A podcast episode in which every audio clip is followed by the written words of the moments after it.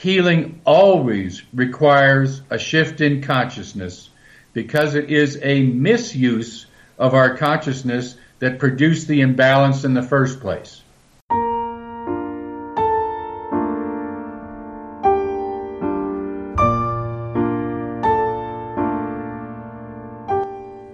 Hi, I'm Graham Gardner, and you're listening to Adventures in Dowsing, podcast number 52. Well, it's been a busy couple of months in the dowsing world. Uh, I've been kept very busy tutoring four BSD dowsing courses down in London, plus a couple of my own up in Scotland. Uh, but we're now heading into winter. It's, it's the end of the dowsing season, and we're all busy planning events for next year. Now, uh, some weeks back, I was contacted by an American author and dowser, Ned Wolfe, who asked if he could appear on the show. Ned is the author of a trilogy of dowsing related children's books called the Nandia Trilogy, hence the episode title, and he's also a non denominational healing minister, teacher, and water dowser, amongst other things. Uh, sounded really interesting, and this is the first time that anyone has actually asked me to appear on the show, so naturally I had to agree and we arranged a time to have a chat over Skype. Uh, Ned lives in Flagstaff, Arizona, so there was a bit of a time difference to overcome, but eventually we managed to find a mutually convenient time and we ended up having a great chat. So today I'm talking to uh, Ned Wolfe from Arizona, who is an author, a dowser, and uh, an ordained healing minister. So welcome, Ned. It's great to have you on the show. Thank you, Graham. It's a pleasure to join you. So I'm going to start off with my uh, usual stock question, which is, how did you discover dowsing, and how has it changed your life? Aha, great questions. Uh, I grew up in the in the countryside of Colorado, and uh, one day my father called in a water dowser because we wanted to put a well in. Okay. And I walked I watched him wander around the property and uh, he would come upon certain sites and say, uh, "This is a good well. This is a good well site. The water will be about 27 feet below the surface." And I watched this, followed him around, and I finally said to him, "How do you do that?" And uh, he handed me the two L rods, and he said, "Well, just walk around and notice where they cross." He didn't spend an instant on trying to explain it. He just gave me the chance to experience it. So I walked around and I found a spot where the rods crossed, and I said, there, there. And he said, yeah, that would be where the water would be. Well, we dug down, and that was where the water was. Hmm. Well, it answered my question. I didn't really need to know how it worked, but I sure got the demonstration that it did work. So he didn't give you and, any uh, any instruction on uh, how to you know have to focus on water or no, nothing, no. nothing other than walk around and just see where the rods cross. And I always remembered that. And then years later, in my early 20s, I was working with a survey crew in the mountains of Colorado, and we spend six months out of the year working in the snow. And they said to me, well, if you want to find, if you need to locate a, a point in the ground underneath the snow, or you need to find a, a utility line or whatever we were surveying for, just take these two bent rods and walk around and wherever they cross, dig up the snow and you'll find the point.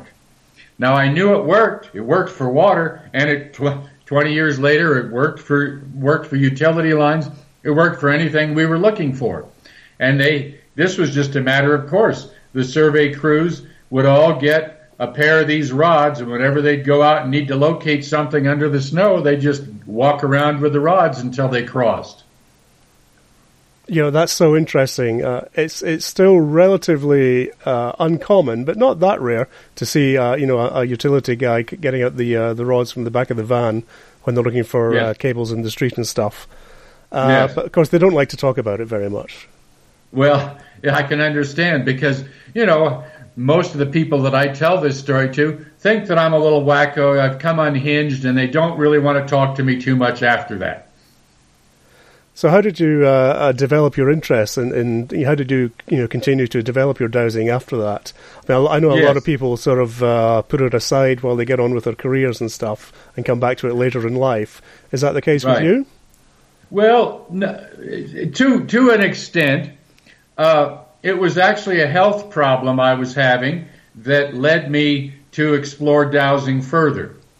Uh, probably another 10 or 15 years after the surveying work, I was now working in the corporate world as a writer, and I developed a, a pretty extreme rash across my face. And uh, there was nothing that anyone seemed to be able to do about it until I heard about this medical dowser who at that point she was living in Colorado. Her name is Hanna Kroeger and very well known as a, as a very effective medical dowser. And she, she did a test for me, uh, with a witness and determined that I had a kidney issue and recommended a few vibrational remedies. And within six months, the problem, actually probably six weeks is more like it, the problem was completely cleared up. and I was so impressed with those results that I said to Hanna, how can I learn how to use dowsing for health? And I undertook a, a number of years worth of study with her and learned how to use a pendulum in that way and also learned how to use radionics equipment, which is really just a sophistic, a very sophisticated pendulum. Uh, learned how to use radionics equipment to produce vibrational remedies that support health, and I've been doing that work for over 30 years with very successful results. Okay, now uh, I know in the UK, uh, radionics is almost uh, classed as a separate discipline to dowsing, but that's not so much the case in the States, though, I understand. Well, and I can appreciate both points of view. The reason I consider it a part of dowsing is it, basically there are two reasons.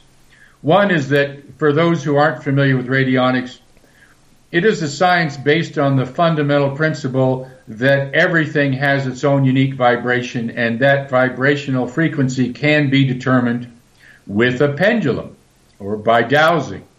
So radionic rates or frequencies are determined by dowsing and many radionics instruments which are designed to produce that frequency and the way I use them is to have it produce a frequency, and then I imbue a, a remedy of distilled water or lactose pellets with that frequency that then a client will take a number of times a day until their symptoms clear up. The thing about most current radionics instruments is that they have an, uh, a feature called a stick plate. And a stick plate is a, simply a plate that you rub with a forefinger and if you get it, if that stinger, if that finger sticks while you're rubbing, you, it's the indication you have a suitable frequency for the problem you're working on. Well, that's just that's just dowsing, as a matter of fact. So sure, yeah, that's that's your dowsing reaction. Yeah. Yes, exactly right. Uh, it's like muscle testing. A strong muscle reaction is positive. A weak muscle reaction is negative. A stick on a a stick or the fact that the the finger movement stops is an indication of a positive, a slide is an indication of a negative. So it uses dowsing inner circuitry within the operator just as much as a pendulum does, or just as much as kinesiology does. So that's why I call radionics just a sophisticated application of dowsing. Sure. Uh, and what sort of equipment is involved in, in the radionics? Well, fun again. The, there are many sophisticated applications these days, but the ones that I use and the ones that are that have been in use for a long time are instruments. One instrument I have is powered by nothing but quartz crystals. The instrument is basically set up with rheostats on it that are calibrated so you can set it to a particular rate or frequency. The instrument, in addition, has the capacity, what's called a well, in which you can insert a bottle of, say, distilled water, and the instrument will then project that frequency into the water. So basically, that's all we're talking about is a is a box with a source of energy. Like I say, one that I have is quartz. The one that I use most frequently is actually plugged into the power point in the wall. Uh, but it's a series of rheostats that are set to calibrate to specific specific frequencies, and then project that frequency or transmit that frequency into a carrier substance. Mm-hmm. And was That's it a, how I, yeah. Sorry, uh, was it a, a, conscious decision to work mainly in this sort of modality, or is this something you just drifted into? No, actually, it it was conscious, very, very much so. I, at the time, had left the corporate world and realized that I wanted to dedicate my energy to supporting people in their healing, nurturing individuals in their growth. And I was looking for modalities that fit three specific criteria. And those were the modality had to be absolutely safe, no chance at all of producing harmful side effects. The second was that the modality had to be very low cost, that it was available to anyone who wanted to take advantage of it. And the third, and perhaps the most important, is that it had to demonstrate to me without the shadow of a doubt that it was absolutely effective. And those are the three criteria by which I went and explored a number of different modalities.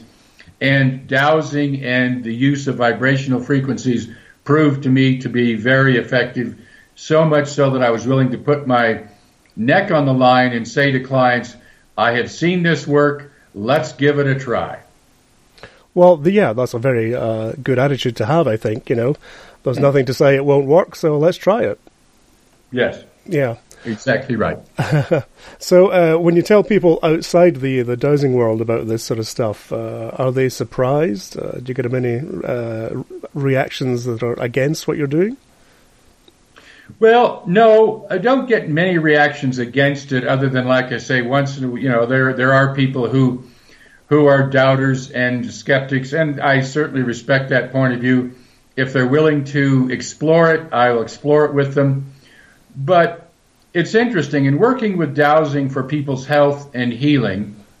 Most of the clients that come through my door, and it's all by word of mouth, most of the clients that come through my door are people who have had some kind of chronic ailment and they have been pursuing their recovery from that ailment for substantial lengths of time with the medical profession and been quite unsatisfied with their results. So these are people who are looking for alternatives. They don't know what's going to work and they're exploring different op- options to see what will be effective. I think part of the conversation, I certainly know that part of the conversation I have with clients is to talk to them from this dowsing perspective that, well, we are beings that have access to the inner realms of knowledge. That's what dowsing's about. Is we ha- dowsing is a tool with which we can find information from deeper recesses of the self. Now, if, if you accept that there are deeper recesses, there is an energy being, there is a being of spirit who actually is residing in this body, and that being of spirit has access to all sorts of information that consciously or rationally we don't know how we access, then we can have a conversation with someone who's suffering from a chronic ailment about what were the forces that put that ailment in place and even more importantly, what are the forces that are keeping the natural process of healing from being effective with this particular chronic ailment? Right, so the dowsing is really a, a, causative tool, really, to find out what the, the cause of the problem is. Exactly right. And then, carrying that further, what would be the remedies that would be most effective? Sometimes, for example, I'll ask when a person's suffering from a chronic, say, lower back pain that in, that proves proves out to be a kidney issue. I will talk to them about their attitudes that they may have that are self-critical or even self-hateful, because the vibrations that our thoughts are very powerful creative actions. The vibrations of self-criticism or self-hate are extremely powerful in a destructive way. Often that destruction can focus on the kidney area in the body. So perhaps a remedy would be an attitude change more so than a vibrational, say, uh, oh, uh, the frequency for what's called renal, uh, pardon me, renal osteodystrophy. Uh, though there are literally hundreds, if not thousands, of options for any different ailment, but very often, especially with chronic conditions, I work with clients to see, well, how are they using their own mental energies in a way that's compromising their natural ability to heal? Sure. Can you tell me what's the uh, your most successful outcome, or one of your most successful outcomes? Well, I, I, don't categorize them in my memory that way, but I can certainly tell you of many outcomes that are very favorable. Uh, one client had been incapacitated in his ability to work. He's he was he is what's known as a rigger here and works on construction sites in mining, the mining industry. Uh, his inability to work was based on lower back pain. Uh, we worked on the mental side of it for a while, and he noticed a little result. Then we started looking at vibrational frequencies and discovered that there were some nerve impingements in the lumbar area, in the lower part of his back, we found frequencies for that, and I prepared some remedies for him, distilled water with the frequencies imbued within it. And within three or four weeks, he was calling me up and saying, I have not had a relief from my pain like this for years. Mm-hmm. And he, can, he continued to improve. He, he raves about how the remedies that he's taken have been so effective in clearing that chronic back pain. Uh, and he, of course, he's gone back to work and struggling now with, oh, well, I've got to catch up and learn and I've got to, you know, he deals with new challenges. But the fun thing about it is that he realizes, ah, what he thought was chronic, that he would have to suffer with the rest of his life, he actually had the ability to heal. He has firsthand experience of that and that has served him very well. Okay. Uh, do you find that people with sort of um, psycho-spiritual problems will call the problem back in after you've treated them? Ah, that's a great question, Graham. Uh, healing, my, and I say this to clients all the time, healing always requires a shift in consciousness because it is a misuse of our consciousness that produced the imbalance in the first place. Yes, there are certainly many ways that people can cope with symptoms. Medicine often will uh, provide a chemical remedy that will numb pain or or send the signal somewhere else in the body so that you don't notice the pain. But if you don't allow yourself to examine the way of thinking that produced the problem, and it may not always be a conscious process, it could certainly possible it occurs in the dream time. If you don't make the adjustment to the misuse in consciousness that produced the sickness or the imbalance, then the symptoms can clear up, but you'll bring them right back again. I have a, uh, if if you don't mind, I'll share my own personal experience of that that was very telling about my way of thinking. Many years ago, I was troubled by reoccurring headaches. And I worked with them and focused on the sensation, located it, did deep breathing exercises, and actually found that there was a technique using deep breathing and mental focus on the actual location of the pain where the pain would begin to ease.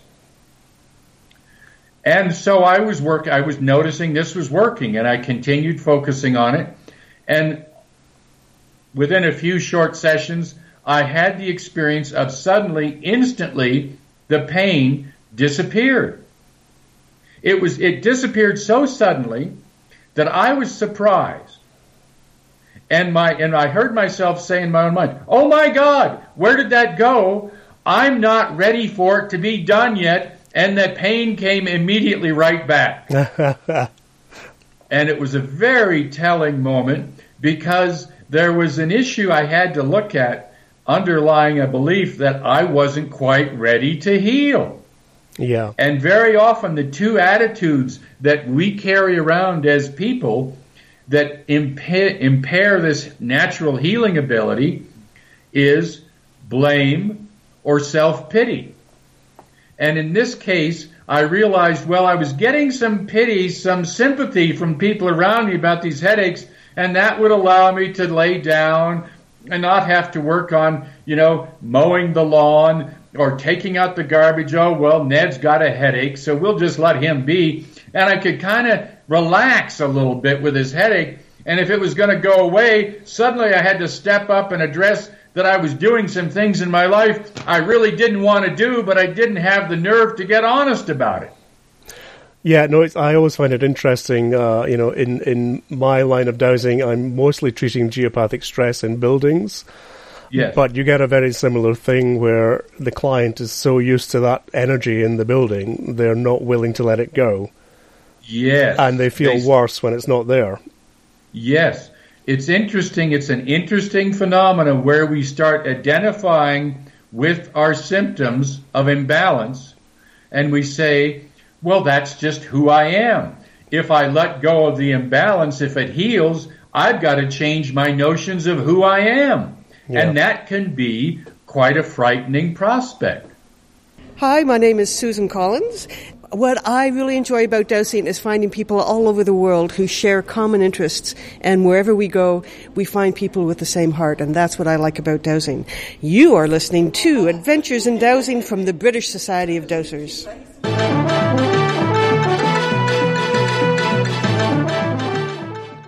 We were saddened to hear of the recent passing of Brother James Kimpton of the Reaching the Unreached charity in southern India.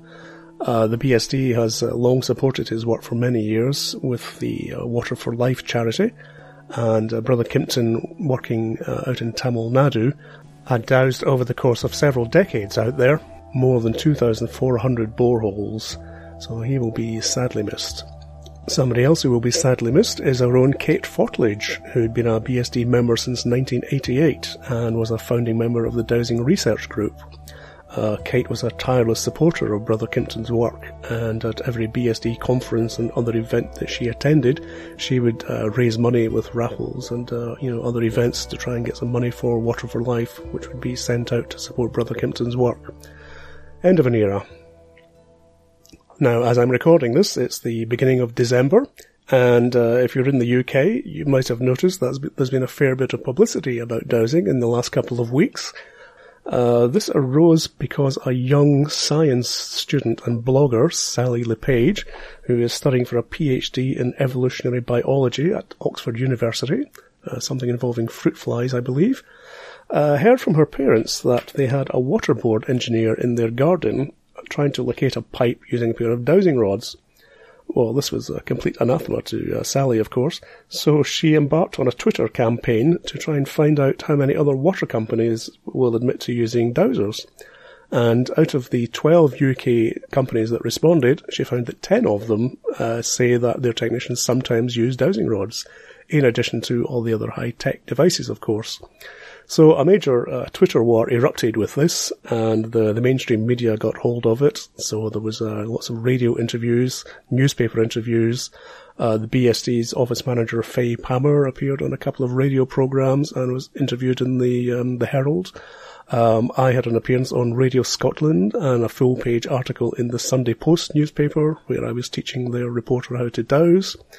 There's even been a couple of um, ad hoc dowsing tests that uh, were successful on uh, the Jeremy Vine show on Radio 2 and on uh, Radio West Midlands, I think. Now, of course, dowsing one bucket out of three to see if it contains water is hardly a good scientific test. Um, and in fact, any laboratory testing of that ilk does not work well for dowsing. Uh, we know that. The, the, the most extensive testing that has been done on dowsing is known as the Munich experiments, where um, dowsers were asked um, to douse pipes containing water that were under the floor of a barn, and the pipes could be moved about. Now, the results of that are hailed by the skeptics as conclusive proof that dowsing doesn't work, but it really depends on who's interpreting the data. I have seen uh, other peer-reviewed studies of that where the data has been randomized and it shows that there is a definite effect for a small group of the dowsers. And that was enough for the German government to initiate a long-term scheme in Sri Lanka where they had some dowsers uh, going out there uh, who found over 600 wells and they did it in a faster time and with much more success than hydrogeologists working on the same project you know, dowsing is a very practical thing. Uh, if it doesn't work, then these people wouldn't do it.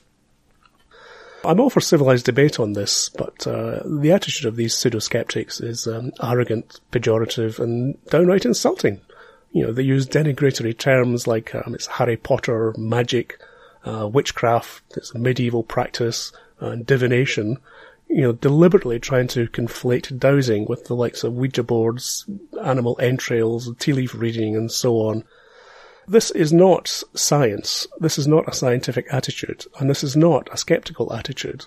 A true skeptic examines the evidence for themselves and then questions and disagrees with opinions, but never rushes to a judgment and resists the urge to jump to any conclusions.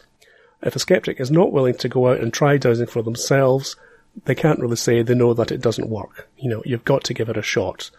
Uh, Sally has been invited to appear on primetime television alongside a professional water dowser, but she now has declined to do that. And on her Twitter feed, she says, uh, I didn't want to lend credence to an unscientific demonstration masquerading as a scientific experiment, so I politely declined.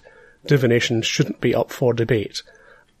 Now, one of the main arguments that the pseudo-skeptics keep coming out with is that dowsing is the ideomotor effect, uh, which states that the rods are moving in response to subconscious muscle contractions in your wrists that are triggered by something going on in your subconscious. Well, of course it is. The rods do not move by themselves. What is interesting is what's going on in the subconscious and where is that getting the stimulus from. The second argument you often hear is that the dowser is picking up subconscious clues from the surrounding environment, like uh, perhaps the grass is a slightly different colour, or there's a change in the elevation of the terrain, something like that. Well, maybe it is. You know, maybe that is what uh, the dowser is subconsciously picking up, and, and the rods are moving in response to that subconscious stimuli. What's wrong with that? And if that is true, why can't people without dowsing rods do the same? I mean, all that's really proving is that dowsing works best in the field and not under laboratory conditions, which we know. Artificial test conditions will produce artificial results. We think dowsing is intimately connected with the consciousness of the dowser in some way that's not fully understood, and consciousness is an area of study that mainstream science is not comfortable investigating.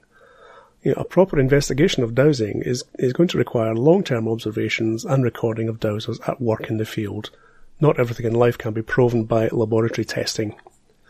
What this whole uh, debacle has demonstrated is the, the vehemence with which the skeptical community will attack anything that doesn't fit into their reductionist materialism worldview.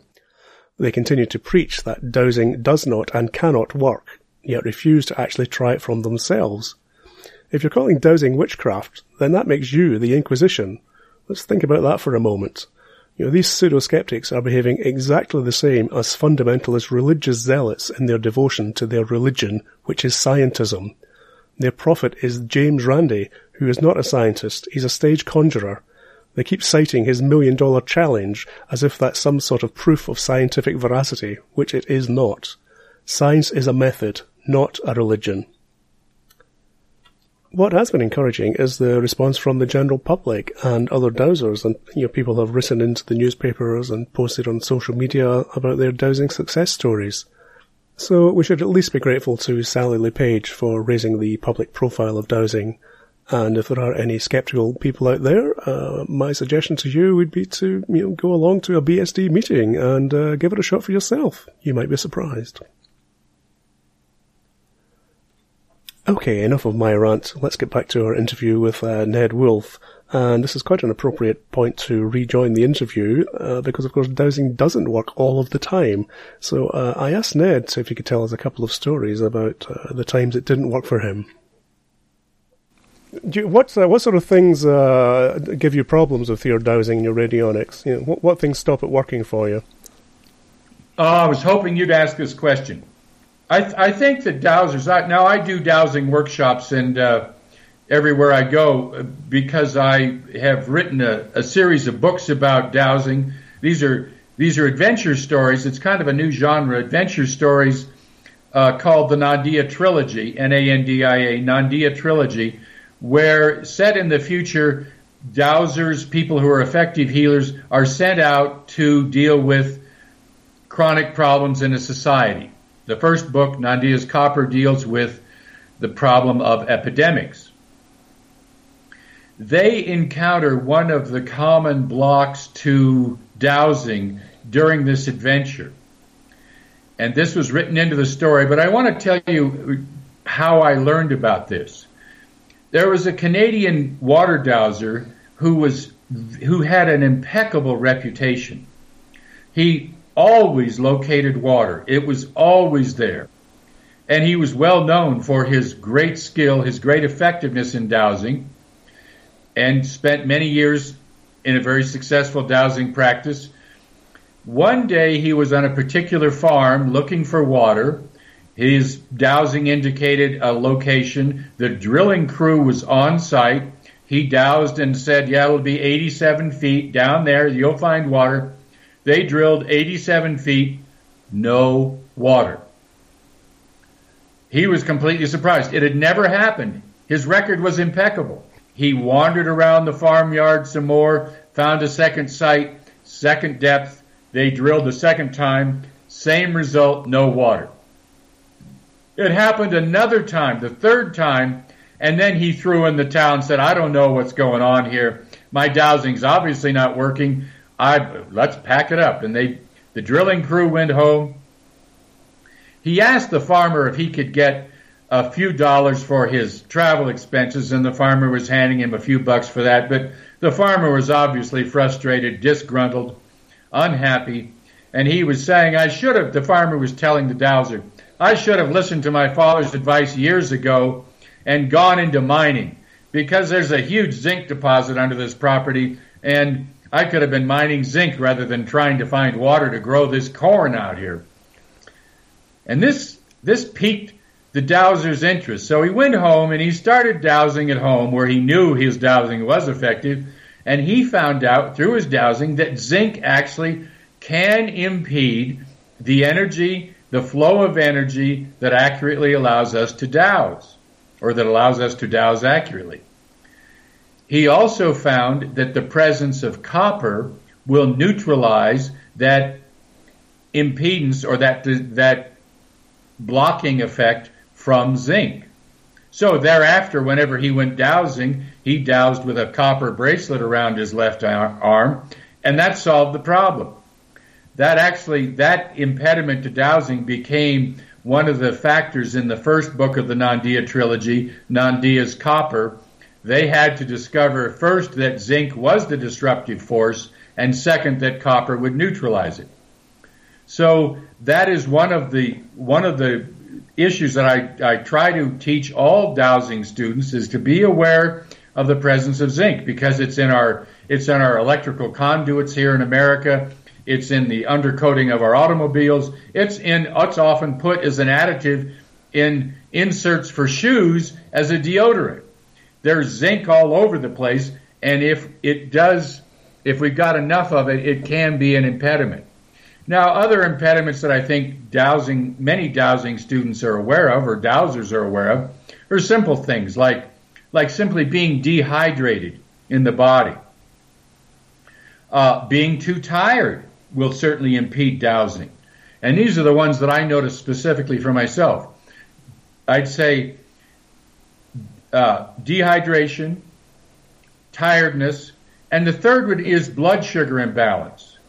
If we're not watching what's happening with our blood sugar, we try to dowse when our blood sugar is either spiking high or spiking low, and our results can often be cattywampus, as they say, skewed.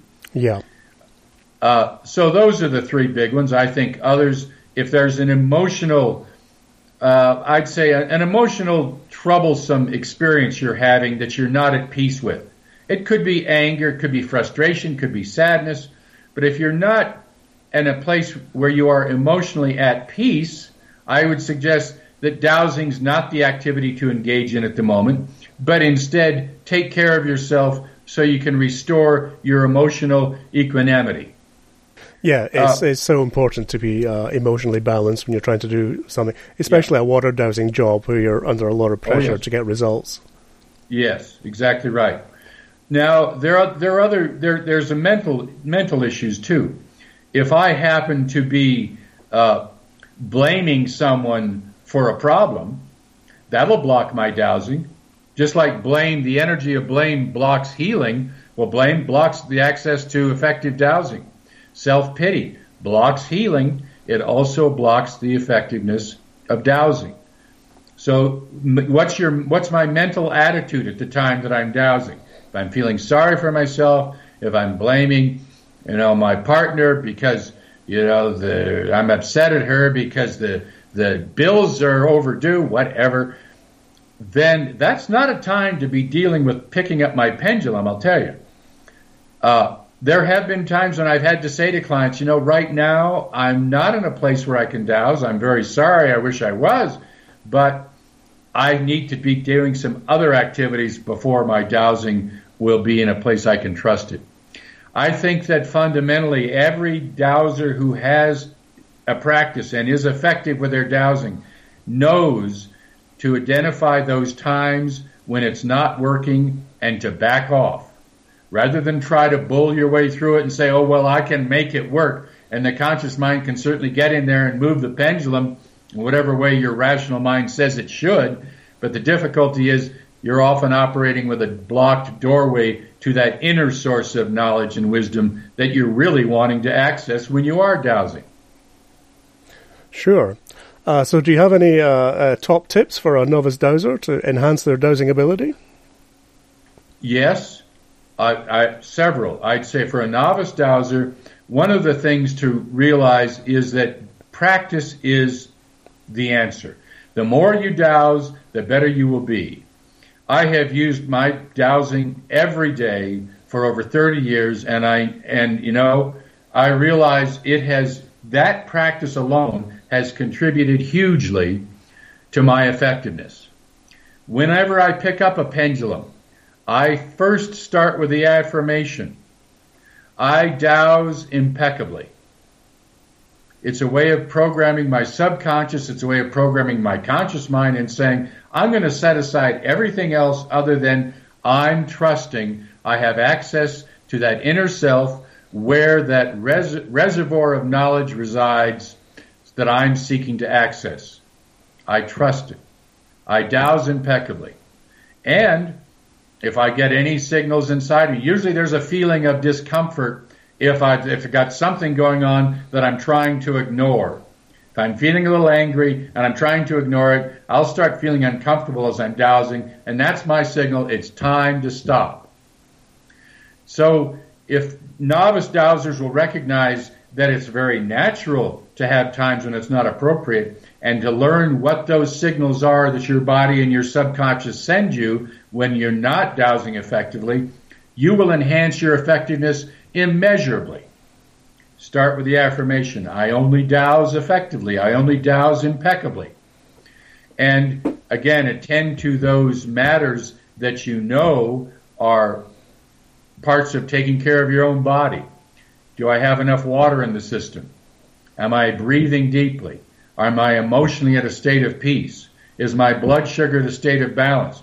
For example, if I'm feeling too hungry, not the time to dowse. If my body's sending messages, hey, it's time to have a little food, get the food. If my body's sending messages, hey, it's time to rest, get the rest. Then do the dowsing. I think those are important things, and in our in our busy workaday world, we can often feel like, oh, I've got to take care of this client, get done by 1.30 because I've got a two o'clock client coming in, and blah blah blah blah blah, and we justify ignoring the messages our body's sending us. Sure, yeah, so, it's it's so important to listen to the signals that your body is giving you. Yeah. So definitely do it, practice it daily or as close to daily as you can Definitely learn to listen to your own signals. Give up any pride or ego issues that will not let you be honest with yourself when it's not appropriate to be dowsing. Dowsing is a fabulous tool for learning self-honesty, which is necessary if we're going to travel into the realms where this information is. And you, you mentioned the spiritual realms. I think that's what we're talking about. We're talking about dowsing as a tool that accesses our spiritual knowledge, our intuition, if you will. And we need to be true to ourselves to go through that doorway. Novice dowsers recognizing that will be far ahead in their ability. Great. Uh, now, since we've mentioned the spiritual realms, uh, I was going to ask you to tell us a bit more about the Essene healing stuff that you do. The Essene Healing These, Ministries. Yeah. Yeah. Well, we have had this organization. It's uh, it's it's got its own website, which I can mention. It's www.sevenfoldpeace.com. Uh, it's been around for probably 30 years now, and we a group of us came together because we so respected the the teachings of the ancient Essenes, people who lived around the time of Christ, who were renowned for their wisdom, their healing ability, for their long lives, for their health. These people were known to live to be 125 years old, and in fact, the Romans would capture them and torture them, trying to get them to reveal the secrets to their longevity. But these people were people who knew how to access the spiritual realms. They did that through the realms of nature. They said that the realms of nature will naturally lead us to the inner realms of spirit. And so they had great reverence for being at peace with their own bodies, reverence for how to relate to and communicate with the earth, with the energy of the air, with the consciousness of water, with the energy of the sun. These were different vibrations that they recognized were conscious, with which they could communicate, and in doing so, they learned much more about themselves as beings of spirit as opposed to simply time and space physical phenomenon. They were interesting people in that through in their history and their tradition, they're the only people that we have any knowledge of who were able to transcend death and ascend, if you will. Uh, Christ being one of them, and he, of course, was one of the. If you study his background and the background of his tribe and his parents, they were connected with Essene communities. So there's a lot of ancient wisdom, and it, their wisdom, by the way, was very interesting because it certainly included dowsing. Their, their community started about 300 BC when a group of them were unhappy with the religious restraints and restrictions in Jerusalem, and they said, We're going to start a community out in the desert. And so a group of them went out in the desert, and of course, their first work was to make it sustainable. So who would you take to go out into the desert to find a place to live that was sustainable? You would take the water dowsers. They're the first people you want on your list. Of course. And of course, they did, and they built sustainable communities, and 20 years later, they could bring their families out and their children out, and they developed communities where they became ultimately spiritual centers for teaching and learning. This is what the beginning of that is Essene expression was around the time of Christ. It started because they had dowsers who knew enough about connecting with their own spiritual self so they could listen to the energy of the earth and find water. It's because we have been, in this day and age, the group of us were inspired by that wisdom that we decided to start the Essene Healing Ministries as a non-denominational ministry, a spiritual organization that recognized our presence as spirit and could apply that to our work with people supporting their healing.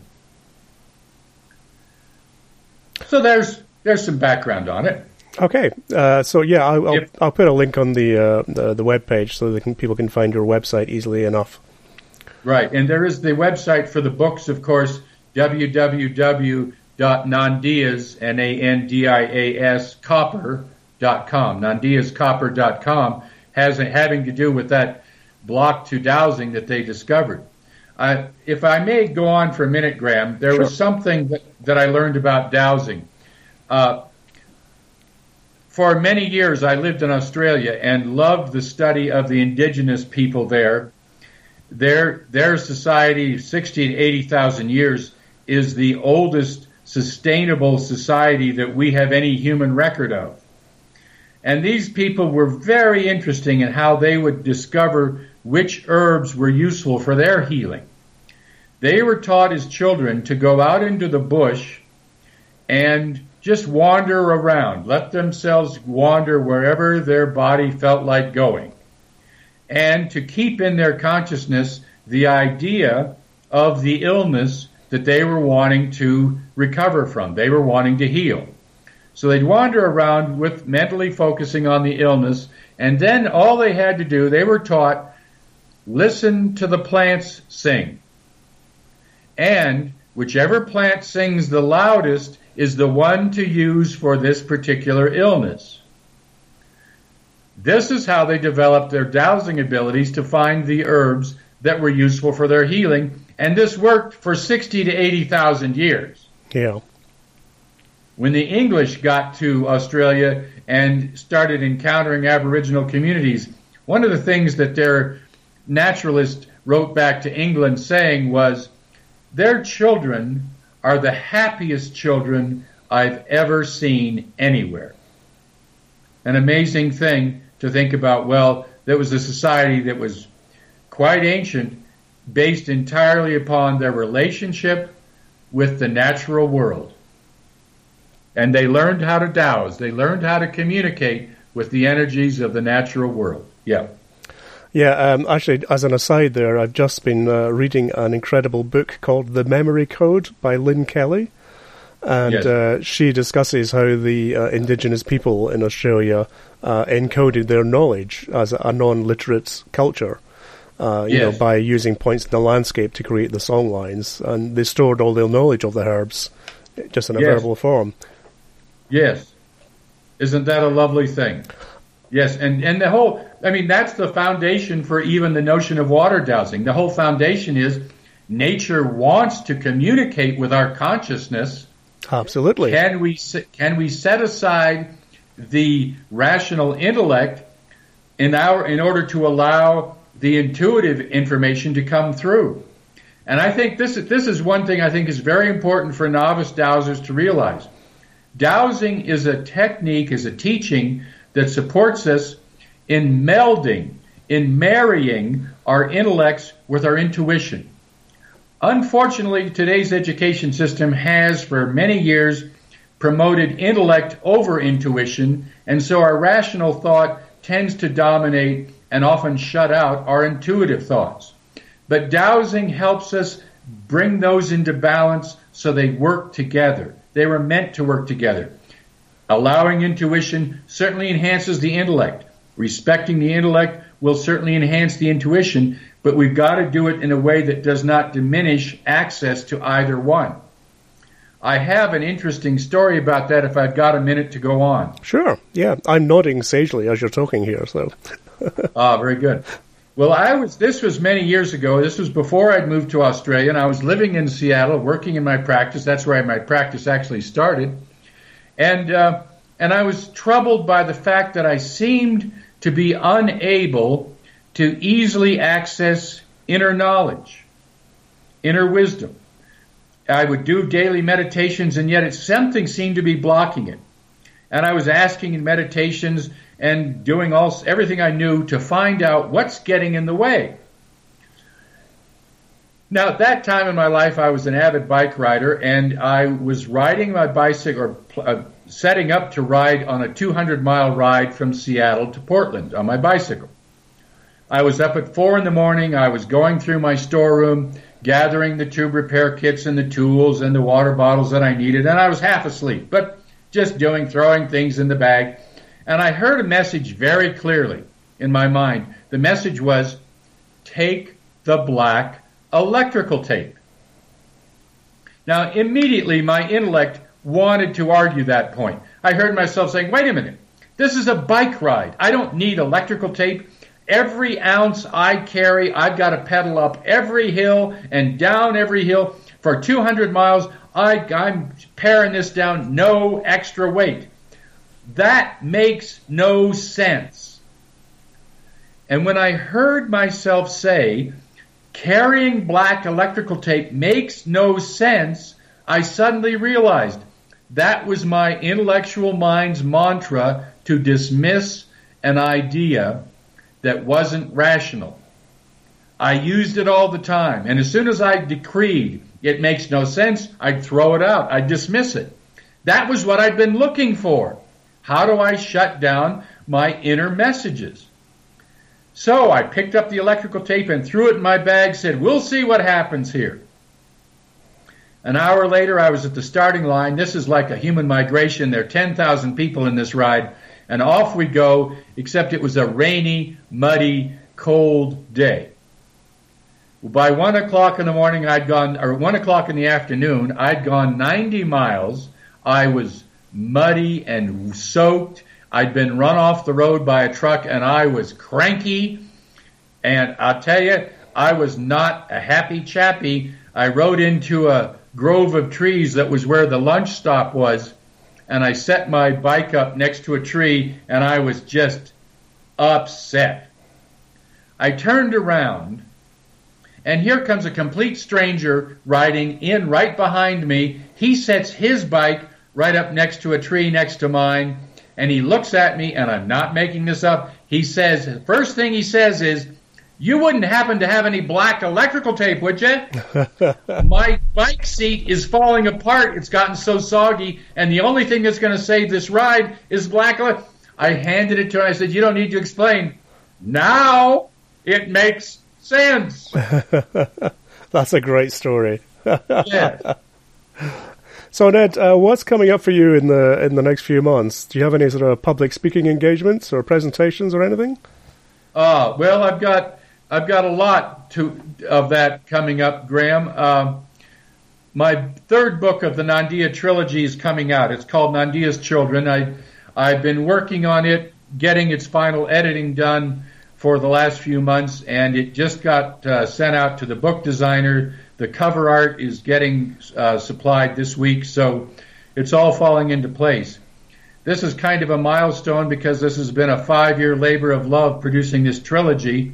And now, with book three coming out to hit the streets, uh, certainly within December of this year, uh, I've got lined up a tour tour events I'll be doing some events here in Flagstaff where I live uh, in December and January, and then I'm off to Palm Springs, San Francisco, and Austin, Texas. So that's uh, my immediate agenda for the next few months. Uh, I like to participate in the Tucson Book Festival, which is held in March, and I'm also a musician. They like to they invite me to uh, to play on tunes on my soprano sax while I'm not uh, shamelessly flogging my books. So both of those activities I enjoy doing, and I'll be in Tucson as well. And do you ever make it along to any of the uh, national dowsing conventions?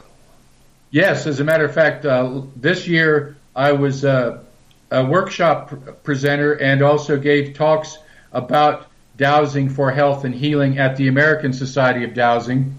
I've given similar talks to local chapters uh, here in Phoenix, the Verde Valley Dowsers, and also the Tucson Dowsers in Oregon to the Portland Dowsers, uh, and Santa Fe in the what they call the Kokopelli Dowsers Association.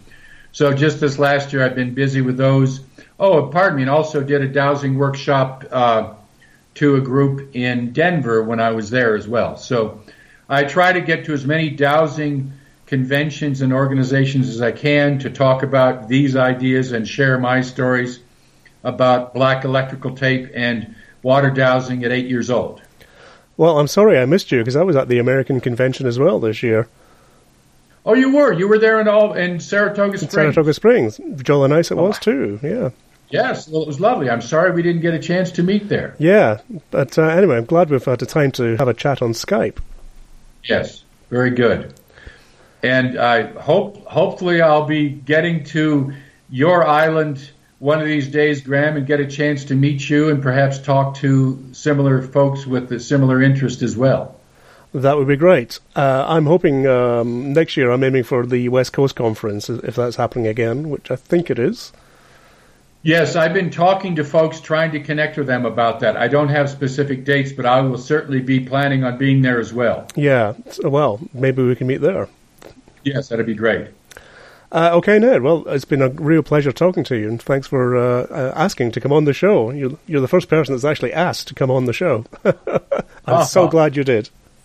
Well, thank you. I am too. It's been a lovely chance to get to know you a little bit more and to share my passions for teaching this business of dowsing to folks because it's a it's a wonderful tool to support us growing in all dimensions of who we are. Well, many thanks to Ned there for what turned out to be a really interesting chat. I hope you'll agree. And I'll put up some links to Ned's websites on the uh, main podcast page at adventuresindowsing.com where you can also leave comments on individual episodes if you so wish.